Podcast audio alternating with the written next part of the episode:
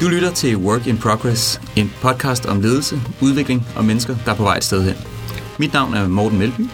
Og jeg hedder Danny Lillekrans, og i dag har vi besøg af Mikkel Nessager, som er rigtig spændende, fordi han ikke taler om AI, men han bruger AI i erhvervslivet.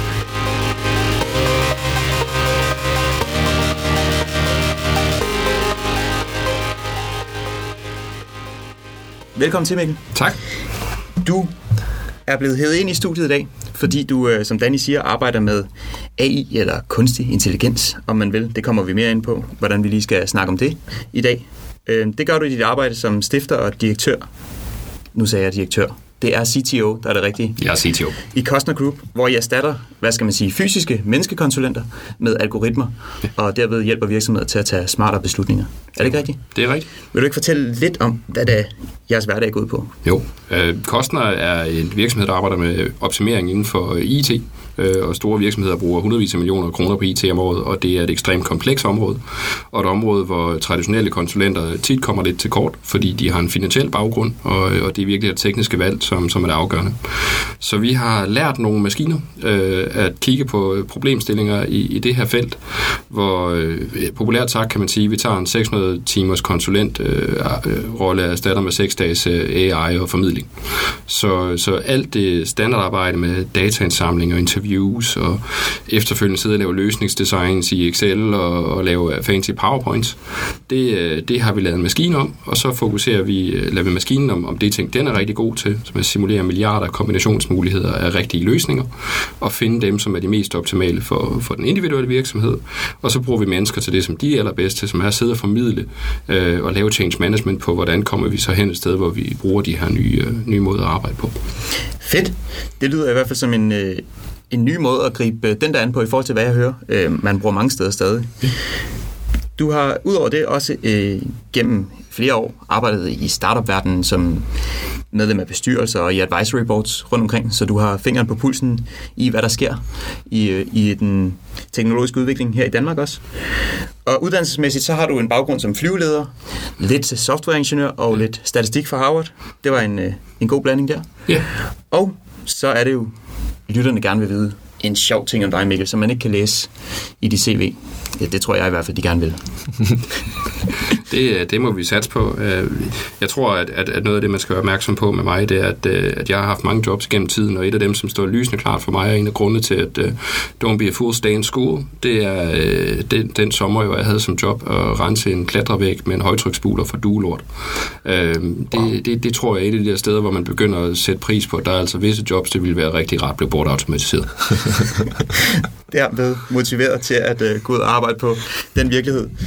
Ja, det, jeg har også øh, selv sådan nogle oplevelser der, men dem kan vi gemme til en, øh, til en anden gang.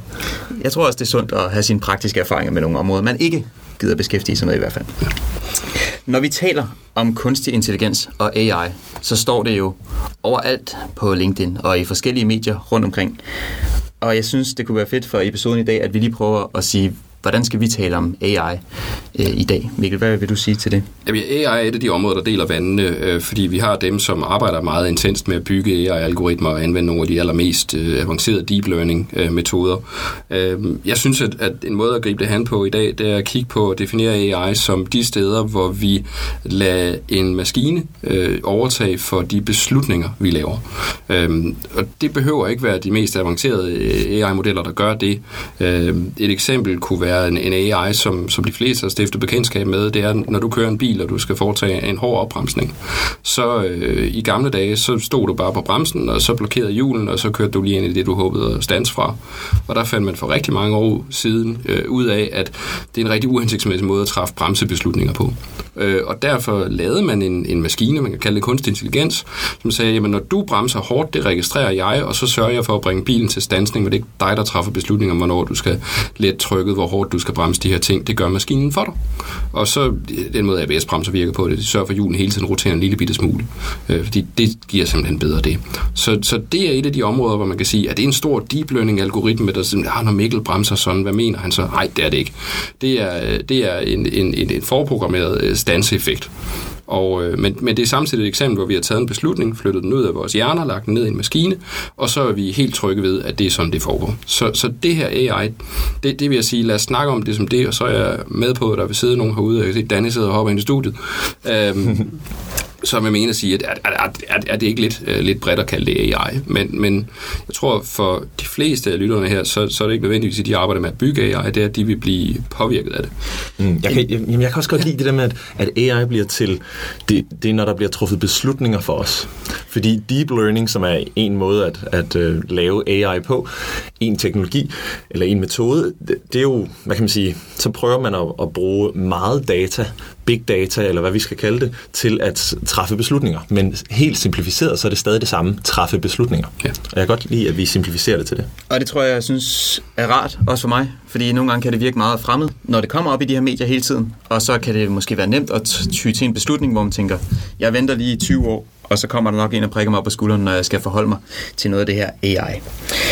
Hvilke grunden til, Mikkel, at vi har inviteret dig ind her, det var jo fordi, jeg hørte et oplæg med dig på et tidspunkt, som har siddet i mig, og som jeg husker tilbage på nogle gange, når jeg snakker særligt med den ældre generation af mine venner og bekendte, for lige at, at virke sådan rigtig ung og fremtidsagtig og ryste dem i deres grundvold. Og du sagde blandt andet noget om, hvilke sektorer, der kommer til at beskæftige altså mennesker på den måde, som de gør i dag, i fremtiden. Kan jeg få dig til at, at indvige lytterne lidt i det? Ja, altså, øh, man siger jo sådan helt, helt kort, at omkring 50 procent af alle de jobs, der er i dag, de står umiddelbart over for at kunne bortautomatiseres ved brug af teknologi. Øhm, og det er ikke kun øh, de klassiske løftejobs og, og menneskelige styrkejobs. Dem har vi i stor stil øh, bortautomatiseret allerede nu.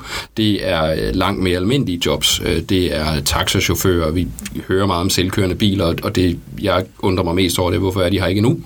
Øhm, men så sent som i går, så var Google ude med ud, at de indgået et samarbejde med, med en Fiat Chrysler i USA om at bygge 62.000 selvkørende taxier. Så nu begynder det at komme, det begynder at komme i volumen. Det er mange. Det er mange. Det er, det, rigtig, det, det er rigtig mange. Det, det er mange gange det antal taxaer, vi har i Danmark. Ja, okay. og, og det er, så når vi kigger ud over det, så er der rigtig, rigtig mange typer jobs, der vil øh, forsvinde, men der er også jobs, hvor vi teknologisk sagtens har kunnet erstatte dem med maskiner i mange år, men har valgt ikke at gøre det. Øh, for fodboldfans derude, så tror jeg, at mållinjeteknologi er en af de ting, hvor vi sætter pris på, at vi kan råbe lidt af dommeren. Øh, at, at der er en dommerfejl og ting og sager, fordi ellers så er det bare mit holds skyld. Og, øh, og, og steder, hvor teknologien findes, den er kendt, den er billig, den er implementerbar, øh, men hvor vi vælger ikke at gøre det. På samme måde i, i medicinske fag, der, øh, der har vi i 50 år haft teknologier, der kunne diagnostisere bedre end det, vi gør i dag. Men i den vestlige verden i hvert fald, er det stadigvæk mennesker, der sidder og kigger på et røntgenbillede og skal træffe en beslutning omkring, om du lider af det ene eller det andet. Øhm, og, og noget af det, jeg, jeg talte om på den, øh, det oplæg på det tidspunkt, det er noget af det, man lærer som flyveleder, det er, at mennesker er ufattelig ineffektive til at træffe beslutninger. Og vi er påvirket af rigtig, rigtig mange faktorer. Har du sovet godt i nat? Hvornår du sidst spist? Har du skændtes med kæresten eller konen? Er, er, hvad for nogle alle de her faktorer spiller ind? Hvis du er læge, og du sidder og kigger på fem forskellige journaler, jamen hvad var der i de sidste fire? Hvis de sidste fire havde influenza, så har du det, og så er du mere tilbøjelig til også at have influenza. og, og, og det, det bryder vi ikke om at få påvist, men det er vi. Så, så hvis vi siger, jamen, når vi kigger ud i den tredje verden, som vi kan lide at kalde den, vi kalder den på engelsk The Developing World, og jeg synes, det er et fantastisk begreb, fordi det er rent faktisk det, de er. Vi develop, vi har ikke brug for den nye teknologi, beder om ellers nej tak. Øh, men i Afrika har man ikke læger på samme måde, som vi har her, så de er simpelthen nødt til at tage de her nye teknologier i brug. Og, og man ser med, med droneleverancer, medicin og alt muligt andet, vi andre skal stadigvæk skynde os ned på Svaneapoteket, inden det lukker klokken 17. Øhm, det er helt vildt. Så, så, så det er det der med at sige, men hvad for nogle områder kommer til at beskæftige rigtige mennesker? Altså, det er der, hvor vi som kunder vi værdsætter den her, det her menneskelige element.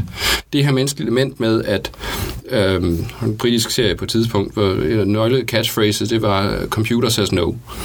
Øhm, og vi kan faktisk godt lide, at vi kan sweet talk os øh, til et eller andet, som vi egentlig nok ved, at algoritmen siger, det burde vi ikke have. Ja. Øh, vi kan godt lide, at vi kan charme os lidt til øh, det her. Øh, det ville ikke være helt det samme, hvis det var, et, øh, hvis det var en robotarm, der satte et hjerte på min Starbucks-kaffe. Øh, det, det hjælper noget, at det, det er en, der smiler sødt til mig. Jeg ved, det er falsk, men jeg værdsætter det der menneskelige element i det. Øh, og så er der steder, hvor vi troede, at der var et menneskeligt element, vi værdsatte, men, men man troede det med lige præcis servers. Altså, at jeg godt kan lide at gå ind i McDonald's og gå op til disken, så bestiller jeg, og så det vil jeg gerne. Men nu har man sat de, de her skærme op, man kan bestille på, og folk bruger det i al overvejende grad. Mm. Øhm, det, det er simpelthen sådan, øh, de fleste vælger at bestille. Så der er alligevel det, at vil sige, men, ah, foretrækker vi egentlig mennesker? Og, og det, det er næsten det, der er det interessante spørgsmål. Det, det, der kommer til at bestemme måske, altså hvor det bliver mest bredt anvendt, øh, de her underlige menneskelige ting, vi godt kan lide. Ja. Øh, jeg kan godt lide en frisør, der fører en saks og klipper mit hår, selvom en robot måske inden for kort tid kunne finde ud af det. Men det, men det er jo kun indtil, at det bliver lige så pænt med frisøren, eller med robotten, og du så kan vælge præcis, hvornår du vil have det gjort, og du kan gå derned 24-7, fordi du har lige et møde i morgen. Nu kan du blive klippet klokken halv 12 om aftenen. Jeg er lidt tilbage til det, vi snakkede med, med Jimmy om, i forhold til hele kunderejsen, kunderelationen, at alt er smart, indtil der kommer noget, der er nemmere. Og det er måske det samme med McDonald's. Vi kan godt lide den menneskelige interaktion, men det er jo en lang kø, og hvis jeg går herover, så kan jeg gøre det selv. Det er lidt nemmere. Altså. Det er virkelig også en lang række af spørgsmål, man nogle gange fik. Skal du have stor sodavand og pomfritsovs og ting og sager, og, og til sidst så er man endt med noget helt andet, end man havde tænkt sig. Det er måske lidt lettere at styre selv, når man ja. står ved skærmen dernede. Ja. Hvordan tror du, Mikkel, at den her, de her teknologier, de kommer så til at have indflydelse. Nu har vi taget lidt hul på det her med vores interne relationer. Hvis vi skulle se sådan på, på os som enkelte individer i fremtiden, hvordan tror du, at de her teknologier kommer til at påvirke den måde, jeg interagerer med, med mine mennesker, medmennesker? Jeg, jeg synes, at, at, at der er vi nødt til at kigge på, det gør det allerede i dag, i vid udstrækning. Øhm, og, og det gjorde det lige siden vi fik en kalender i lommen, øh, og lige siden vi begyndte at, at, at lære Facebook, øh, hvornår folk har fødselsdag og huske de ting, øh, og hvornår vi har anniversary og det ene og det andet, at, at, at der var en gang, hvor øh, klassiske filmscene med manden kommer hjem, han har glemt øh, forlovelsesdagen eller bryllupsdagen. Det findes ikke mere. Øh, vi får de reminders, de ligger hele tiden. Øh, det påvirker allerede vores, allerede vores relation. Øh, da jeg var barn, så fik man på sin fødselsdag et kort fra sin mormor og morfar, og øh, måske var der en tante eller en onkel eller en fætter, der ringede, øh, og mor og far satte flag på bordet. Øh, nu øh, har mange en Facebook-profil og får 250 likes, og tillykke med fødselsdagen betyder de noget, øh, når du udmærket godt ved, at, at ham der, din perfære ven fra børnehaveklassen, han ikke har gået og husket på din fødselsdag? Øh, betyder det noget? Og, og det er det der, hvor man siger, okay, så allerede nu, så begynder det måske at udvande den relation, man har med mennesker, fordi hvornår er noget reelt, nogen, der bekymrer sig omkring en, nogen, der tænker på en, og hvornår er noget øh, husket øh, af en maskine. Mm. Og man kan, man kan jo tage den et step videre og sige, da, da jeg var lidt yngre og, og spillede, havde tid til at spille computerspil, der havde man noget, der hed uh, makroer, hvor man kunne uh, sætte en makro til at stå og banke på nogle sten hele dagen, og så kunne man komme hjem fra skole, og så kunne man have minet en masse guld og avancere på den måde. Um, det var jo en tidlig form for uh, hvad man sige, kunstig intelligens, det her med at sætte nogen til at udføre noget for en, som ellers ville kræve en menneskelig kognitiv Men der var ikke nogen beslutning? Der var ikke nogen beslutning, um, men i det automatisere siger, så det er jo også en beslutning. Så du skal bare gøre det her, du skal gøre det hele tiden. Og på samme måde kan man sige, øh, hvis jeg øh, installerer et plugin til Facebook, som husker at ønske alle tillykke på deres foretrukne sprog, så har jeg øh, i virkeligheden der automatiseret en del af min sociale relation. Mm. Øhm, og, og man kan sige, det her med beslutning, hvornår er noget en personlig gave? Øhm, er det en personlig gave, hvis øh, din netbank den ved, hvad du har købt de sidste 10 gange hos øh, smykkefirmaet, og, og så anbefaler at sige, får en e-mail fra, øh, fra Pandora, at øh, det er det her, du skal købe. Øh, det vil din kone blive rigtig glad for, for vi har kigget på dine sidste 20 gavekøb, og, og, det, øh, og vi har også kigget på, hvad blev der sendt retur, og det er det her. Øh, så, så på den måde øh, er, er man jo inde og pille med noget af det. Og, og et andet godt eksempel, øh, jeg har en, øh, en, en, en lille datter derhjemme, og en af de relationer, vi har, det er, at øh, skønt som hun er, så er hun ikke verdens bedste at betjene fjernbetjening. Øh, kan vi ikke alle så, så, så når der er noget, hun gerne vil se i fjernsynet, så er hun nødt til at gå hen og have en menneskelig relation med mig. Ja. Øh, I det sekund, at, øh, at vi lader Cortana eller Siri tage over, øh, eller Alexa, og hun så bare begynder at have en relation med Alexa omkring, nu vil jeg faktisk gerne se Sesame Street, øh, så fjerner det noget af behovet, som jeg opfylder. Øh, og, og jeg tror, det er nogle af de der små ting, man ikke rigtig tænker over, men hvis jeg har 200 interaktioner med øh, min datter om dagen, og øh, kunstig intelligens begynder at tage over på 50 af dem, fordi det nemmere hurtigere løser hendes behov. Ja. Og det er tilbage til din pointe, Danny, med at convenience always wins. Ja. Så hvis det er nemmere at have med en maskine at gøre, fordi at, at øh, den er ikke i gang med at lave mad, eller øh, optaget af at stå og kigge i sin egen telefon, øh, så gør man det. Mm. Det er lidt skræmmende. Jeg ser faktisk, jeg hørte øh, for noget tid siden et studie om, at det her med, at vi øh, chatter med en masse flere mennesker, fordi det er blevet så convenient og nemt, og vi har sms'er og Facebook, og vi kan chatte over alt det. Så det kan godt være, at jeg er i kontakt på en eller anden måde med 20 mennesker i løbet af en dag, og føler umiddelbart på dagen, at jeg er socialt stimuleret. Jeg har jo skrevet med dit og dat og perifær og nær ven og mor og far og rundt omkring, men i det lange løb. Og i samfundet ser vi en større og større grad af ensomhed i de her tider. Der er et eller andet med de her kunstige, som du også nævner, Mikkel, interaktioner, som ikke stimulerer det samme, som vi får ved at sidde her i et lille rum og have en ægte, øh, hvad skal man sige, fysisk samtale. Og det er jo interessant at være opmærksom på det her med, hvornår kommer lethed over det, ja. som egentlig udfylder det reelle behov. Ja. Kan vi snyde os selv øh, i en periode her, og skal vi lige lære, hvordan vi skal agere med de her teknologier? Forestil dig, I om, tror I, der kommer kundeservice, som bruger webcams, high-end kundeservice, hvor du kan se den, du taler med. Det er sådan en, deres branding i det her firma, det nye øh, teleselskab, som siger, vi har kundeservice med rigtige mennesker, og vi viser det, fordi du er på webcam med dem, når du taler med os. Og, så, og det er kun dem, der betaler mange penge, der vil have det. De andre, de vil gerne bare chatte, fordi de skal bare løse deres problem. Ikke? Men vi er jo forskellige, tænker jeg. Ja hvis du med en algoritme kan opgøre, at, at det, det kan svare sig. det vil selvfølgelig fordi, være svaret, ja. Fordi det vil koste noget andet. Det vil øh, koste noget andet. Til at starte med, så det der med, at, at du ringer til et kundeservicecenter og siger, jeg lover mig nemlig spændt. Ikke? Du ved udmærket godt, det er ikke bændt. Ja. Øh, og, og det vil et webcam afsløre med al tydelighed. Øh, for jeg tror, at, at, at øh, den her relation, den er udfordret. Det, når man hører forskellige øh, kloge mennesker udtale sig omkring sådan noget som millennials i workplace osv., en af de ting, de altid lægger vægt på, det er det her med, at man, de er ikke vant til, og vi andre er ved at aflære os det, vi har været vant til, at rigtige relationer kræver arbejde. Mm. Øhm, man kan få instant gratification og så videre, og på mange måder så coaster vi på den relation, vi har opbygget rent fysisk. Øhm, hvor nu har vi så kunne flytte den over på, på noget digitalt.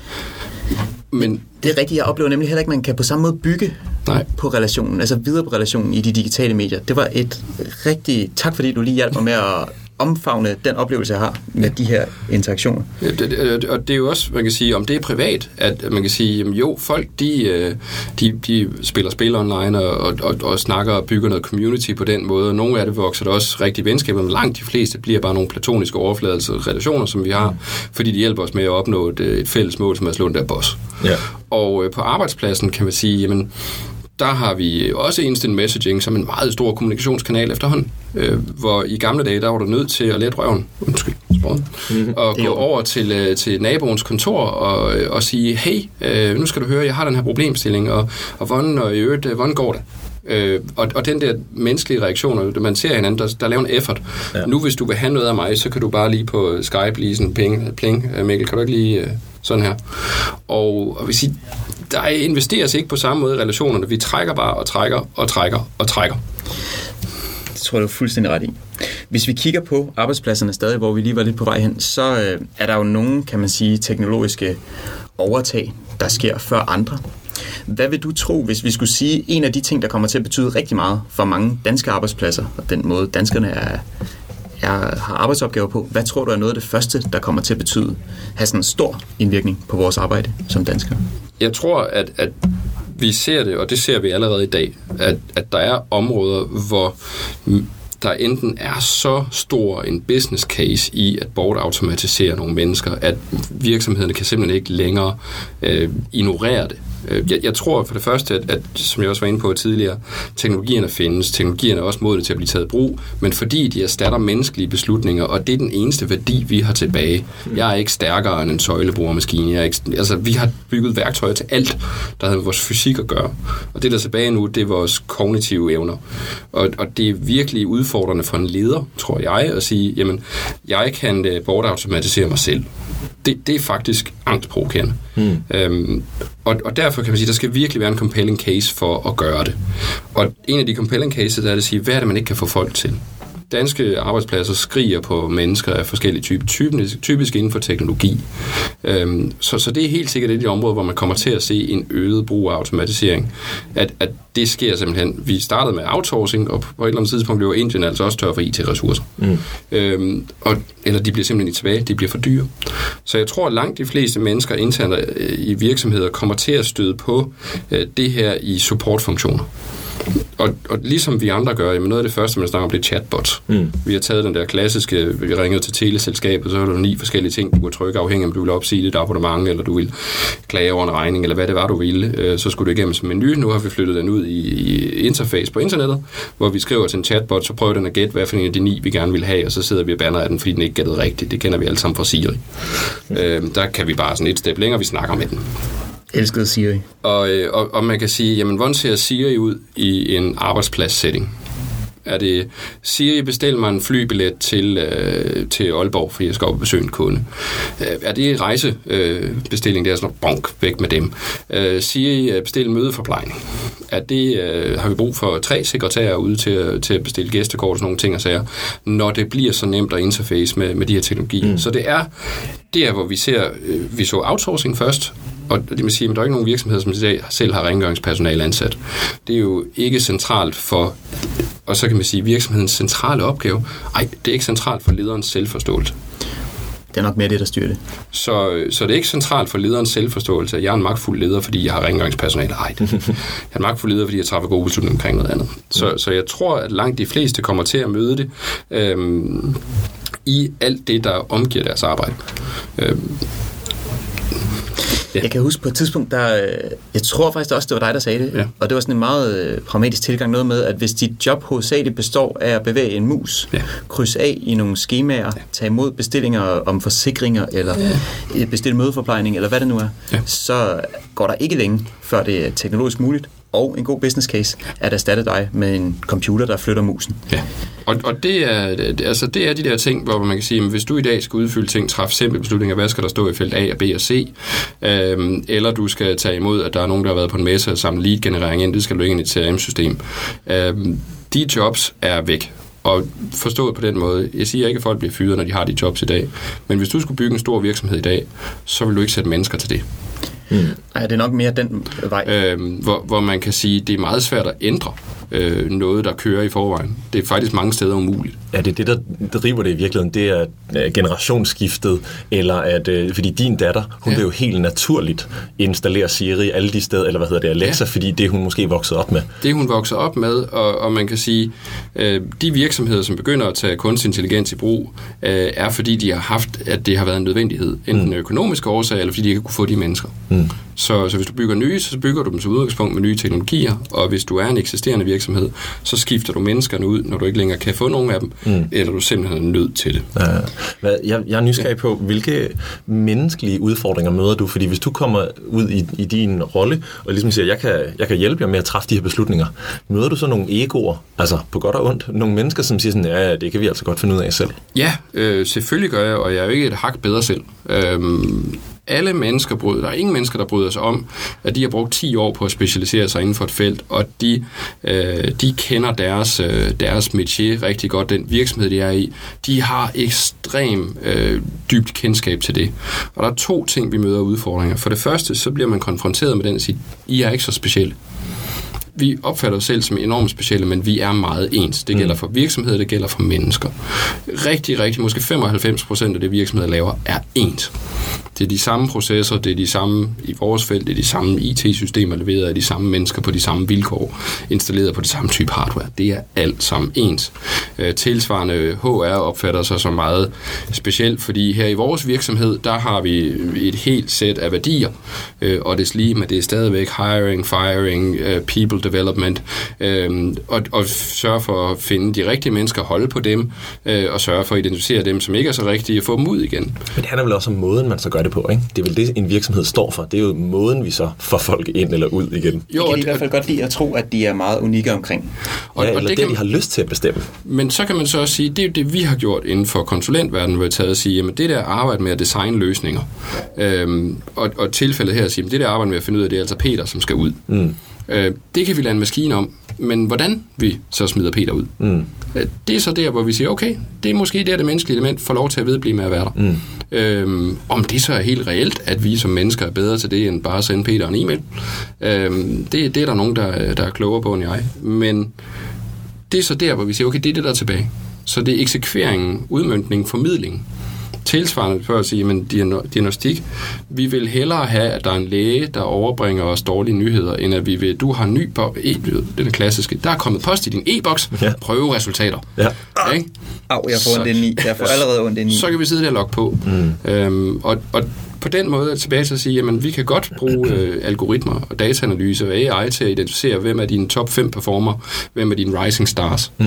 Men hvordan vi så udvikler dem. Forvalter dem, ja. Og forvalter dem, vil vi nok sige, at det er dygtige leders opgave. Ja, det er der, vi kan begynde at bruge kunstig intelligens på en smart måde ved, at der måske kommer en, øh, en mail til lederen efter, eller en gang om måneden, eller hvad end det system nu sørger for, men så at sige, der er de her mennesker på dit team, som ikke gør det, som resten gør. Ja.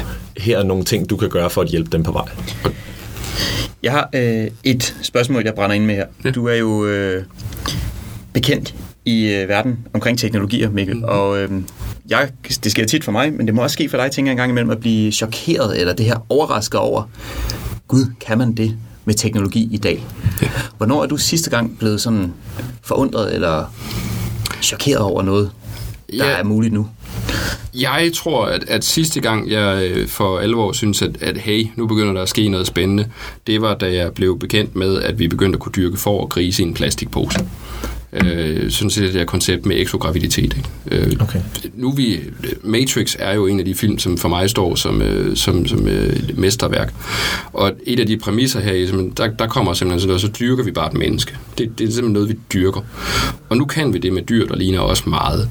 Øh, og jeg synes, det er rigtig, rigtig interessant, fordi når du kan dyrke et helt organisme på den måde, så åbner det nogle muligheder. Øhm, og etiske spørgsmål. Og nogle etiske spørgsmål. Øh, og, øh, og, og nogle ligestillingsspørgsmål. Noget skal vi til at lade mennesker blive født på den måde. Og så, videre. Altså, mm. så er det etiske spørgsmål. Men, men jeg tror, det var et af de områder, hvor jeg tænkte, okay, godt, det havde jeg faktisk ikke set, at vi var der. Mm. Øhm. For det sker nemlig en gang imellem, og jeg tror også, det er det, der er med til at gøre det nogle gange lidt eksotisk for os, og lidt fremmed for den enkelte at sige, nå, det er der nogen i verden, der kan. Ja. Der kan føde en gris uden for et, øh, et andet organisme. Øh, hvad er min rolle lige i det her? Det forstår jeg ingenting omkring. Så jeg tænker, hvis nu jeg som lægmand mm. et eller andet sted, jeg ser mig selv som en normal, der læser avisen, har en eller anden uddannelsesmæssig baggrund, men jeg kunne godt tænke mig at arbejde lidt smartere med teknologi i min hverdag. Ja. Hvad for nogle områder synes du så, at der ligger inden for min rækkevidde? Altså, jeg synes jo, du skal starte rent egoistisk og kigge på, hvad kan du virkelig ikke holde ud ved dit job.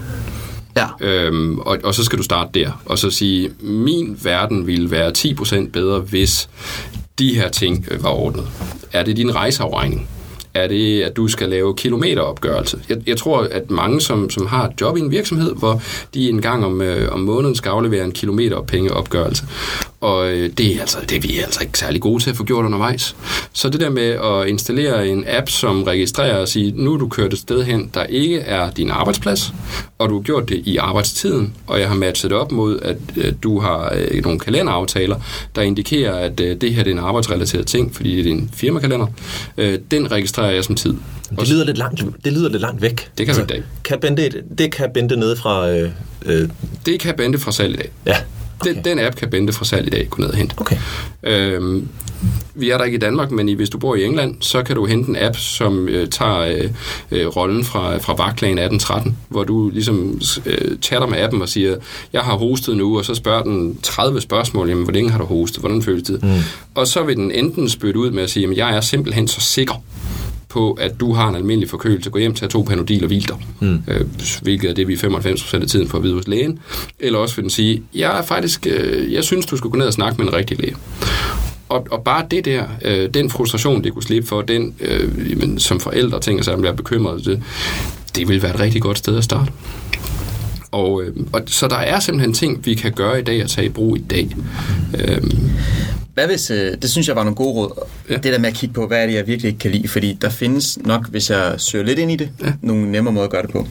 Hvis vi så siger, at jeg ikke sidder øh, kun og har ansvaret for mine egne opgaver, men jeg er måske leder i en afdeling eller et team, og jeg er inspireret af det her med at være lidt på forkant med, hvad teknologierne kan, hvordan kan vi arbejde mere effektivt. Er der der nogle hvad skal man sige, metoder eller nogle måder måske at sælge det til sine medarbejdere på, hvis vi gerne vil være mere sådan fremtidsorienteret. Hvis man skal liste, liste Ja, i et. jamen, det, det må jo helst ikke blive sådan en polariserende debat, hvor jeg kommer som leder og siger, ja, skulle lidt dogne i det, jeg synes, vi skal gå i gang med at finde på nogle automatiske løsninger for de halvsløje opgaver, I leverer for tiden. Det, det tænker jeg ikke er måden. Øh, Jeg tror, det kommer meget an på lederen. Øh, Ganske vist. Jeg tror helt sikkert, der er noget. Øhm, og jeg tror, det falder i to kategorier. Øhm, jeg tror, det falder i kategorien af, at man kan bruge analyser til at kigge på og sige, hvad er det til syvende og sidst, der ikke fører til noget. Rigtig meget af det arbejde, vi udfører, er arbejde, der reelt set ikke fører til et positivt resultat, men som vi laver, fordi vi er nogle gange de mennesker, vi er, vi har de projekter, vi har. Øhm, og en af de ting, som, som man kan bruge AI til i den sammenhæng, øh, det er at træffe beslutninger, hvad skal vi ikke lave. Mm. Øh, hvis du tager virksomheder som øh, ja, IBM er mit yndlingseksempel at basse lidt på, fordi de har lavet underskud de sidste 7 ud af 8 år i Danmark. Så det er en virksomhed, som formår at omdanne milliarder af omsætning til et underskud. Ja. Det vil sige, at de har en kæmpe, øh, kæmpe maskine, som tager en masse, masse indsats og laver et hul i jorden. Og, øh, og det er der rigtig mange virksomheder, der gør. Men det er fordi, man hænger fast i gamle aftaler, gamle kontrakter. Sådan har vi altid gjort underskudsgivende det ene og det andet 17 og 19.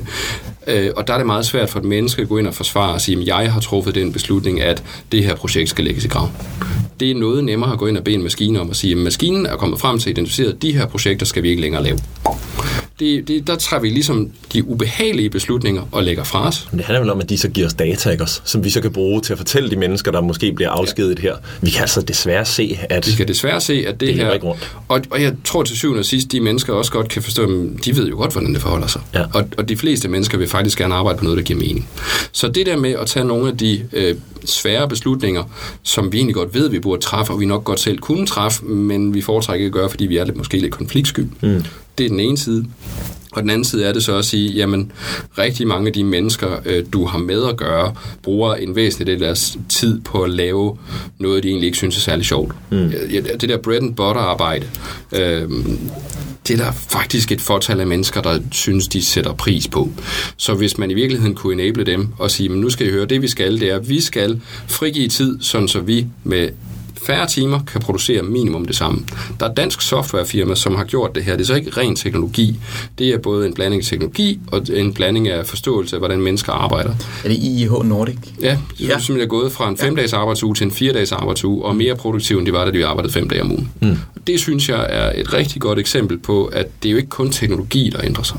Det er jo også mindsets, det er jo også måder at arbejde på, som ikke har noget med teknologianvendelse at gøre, men simpelthen bare gør at sige, der er noget forskning derude, det tager vi rent faktisk i brug. Så er det viden, vi tager i brug, i stedet for en teknologi. Øh, Men, men det som incitament øh, kan der næsten ikke se andet end, at, at det burde man som leder stræbe efter. Ja, så jeg ser øh, to gode her. Altså en, du kan få noget hjælp til at tage de svære beslutninger, Ja. hvis du baserer det på data. Ja. Og så kan man også øh, få taget nogle af de her ting, som vi alle sammen ikke bryder os om at lave, og så sige, hey gutter, nu kigger vi lige på de ting, vi ikke bryder os om at lave, og så laver vi en indsats for at få dem automatiseret. Ja. Øh, kunne det ikke være fedt for jer også? Mm. Så man kan også bruge det som motivation til at lave mere af det arbejde, der er fedt. Ja, lige præcis. Og, og det er jo det, vi prøver på at sige, fordi der er jo ikke rigtig nogen af os, der synes, det er sjovt at sidde og lave, øh, lave manuelle beregninger af Excel. Vi synes, det er langt sjovere at ude og snakke med mennesker. Ja. Øh, og langt sjovere øh, at kigge på trends og sige, jamen, det er jo langt hen ad vejen egoistisk årsag, der gør, at vi gør, hvad vi gør. Mm. Fordi vi kan lave mere af det, vi synes er sjovt, øh, og mindre af det, som egentlig bare er dyrt. Og det kobler faktisk meget godt tilbage til sidste uges episode, det her med, hvad vi synes, der er sjovt. Mm. Det bliver mere og mere styrende i fremtiden. Så der var lige en, en lille bro der, jeg nu har udtalt. øh, så den er helt klar i hvert fald. Danny, vi er ved at være nået dertil, hvor at, øh, jeg godt kunne tænke mig at høre, Ja. hvad du har skrevet ned i bogen i dag af gode pointer. Jamen, jeg synes, det har været... Øh, på en eller anden måde, så er AI jo sådan lidt, lidt højt flyvende, men jeg synes, vi har fået det gjort meget praksisnært. Jeg kan godt lide vores eksempler, eller de øh, sådan meget konkrete ting, som AI også er. Det handler meget i stor grad om, hvad er det for nogle beslutninger, vi kan give computeren adgang til at hjælpe os med. Det synes jeg er en stor ting. Øh, og så handler det måske om at få AI til at hjælpe os med det, vi ikke gider, eller øh, hjælpe os der, hvor vi kan give det- ti, tid fri. Det kan jeg godt lide. Fra, fire dage, fra fem dage til fire dage. Hvordan kan vi bruge AI til det? Det er nogle af de tanker, der har startet hos mig det er også øh, det, jeg faktisk bider mest mærke ikke kun fordi det var det, vi talte om her til sidst, men motivationen for. Mm. Altså jeg finder lige pludselig en lidt anden uh, tilgangsvinkel. Hvordan skal jeg gå ind i det her teknologiræs? Hvordan skal jeg forholde mig til AI? Og det kunne jeg blandt andet gøre ved at uh, have den guldråd foran mig, ja. at jeg kan komme af med nogle af de opgaver, jeg ikke bryder mig om. Ja. Uh, og så bliver det lige pludselig lidt mere let håndterligt. Ja. Mikkel, har du et eller andet, du synes, lytterne de skal uh, gå herfra? Eller slukke deres podcast-app? Og det, velvidende. Jeg synes, lytterne skal gå herfra øh, velvidende at sige, at der er to ting, de skal være klar over med øh, kunstig intelligens. Og det er, at øh, det kommer til at tage længere tid, før det er her, end vi lige går og tror. Nu snakker om mange af de teknologier, som noget, der er lige på trapperne. Det har været på trapperne længe. Det kommer til at tage lang tid, før det er her endnu. Øhm, og den anden, det er, at en ting er, at det kommer til at tage lidt længere tid, men det vil også blive langt mere overvældende, end du forventer. Så volumen med det her tog, det rammer, når det rammer, det, øh, det vil være ekstremt, og, og det vil føles meget ekstremt, og det vil føles meget voldsomt. Øh, at, at man sige, de der små ting ad gangen, at sige, men inden for de sidste fem år, der har vi fået selvbetjeningskasser, vi har fået bestilling hos McDonald's, vi har fået alle de her ting og sager. Du vil møde det i ekstrem grad. Og så er det tilbage til dem at sige, kommer der så et, et backlash til det. Så hold fast i de menneskelige relationer og investere i dem, fordi når, når maskinerne tager alt andet, så er det det, der er tilbage. Mm. Hold fast i de menneskelige relationer. Det er det, vi kan, ja. som maskinerne ikke kan. Fedt. Tak fordi du kom og besøgte os i dag, Det var en fornøjelse. Velkommen. Tak for det.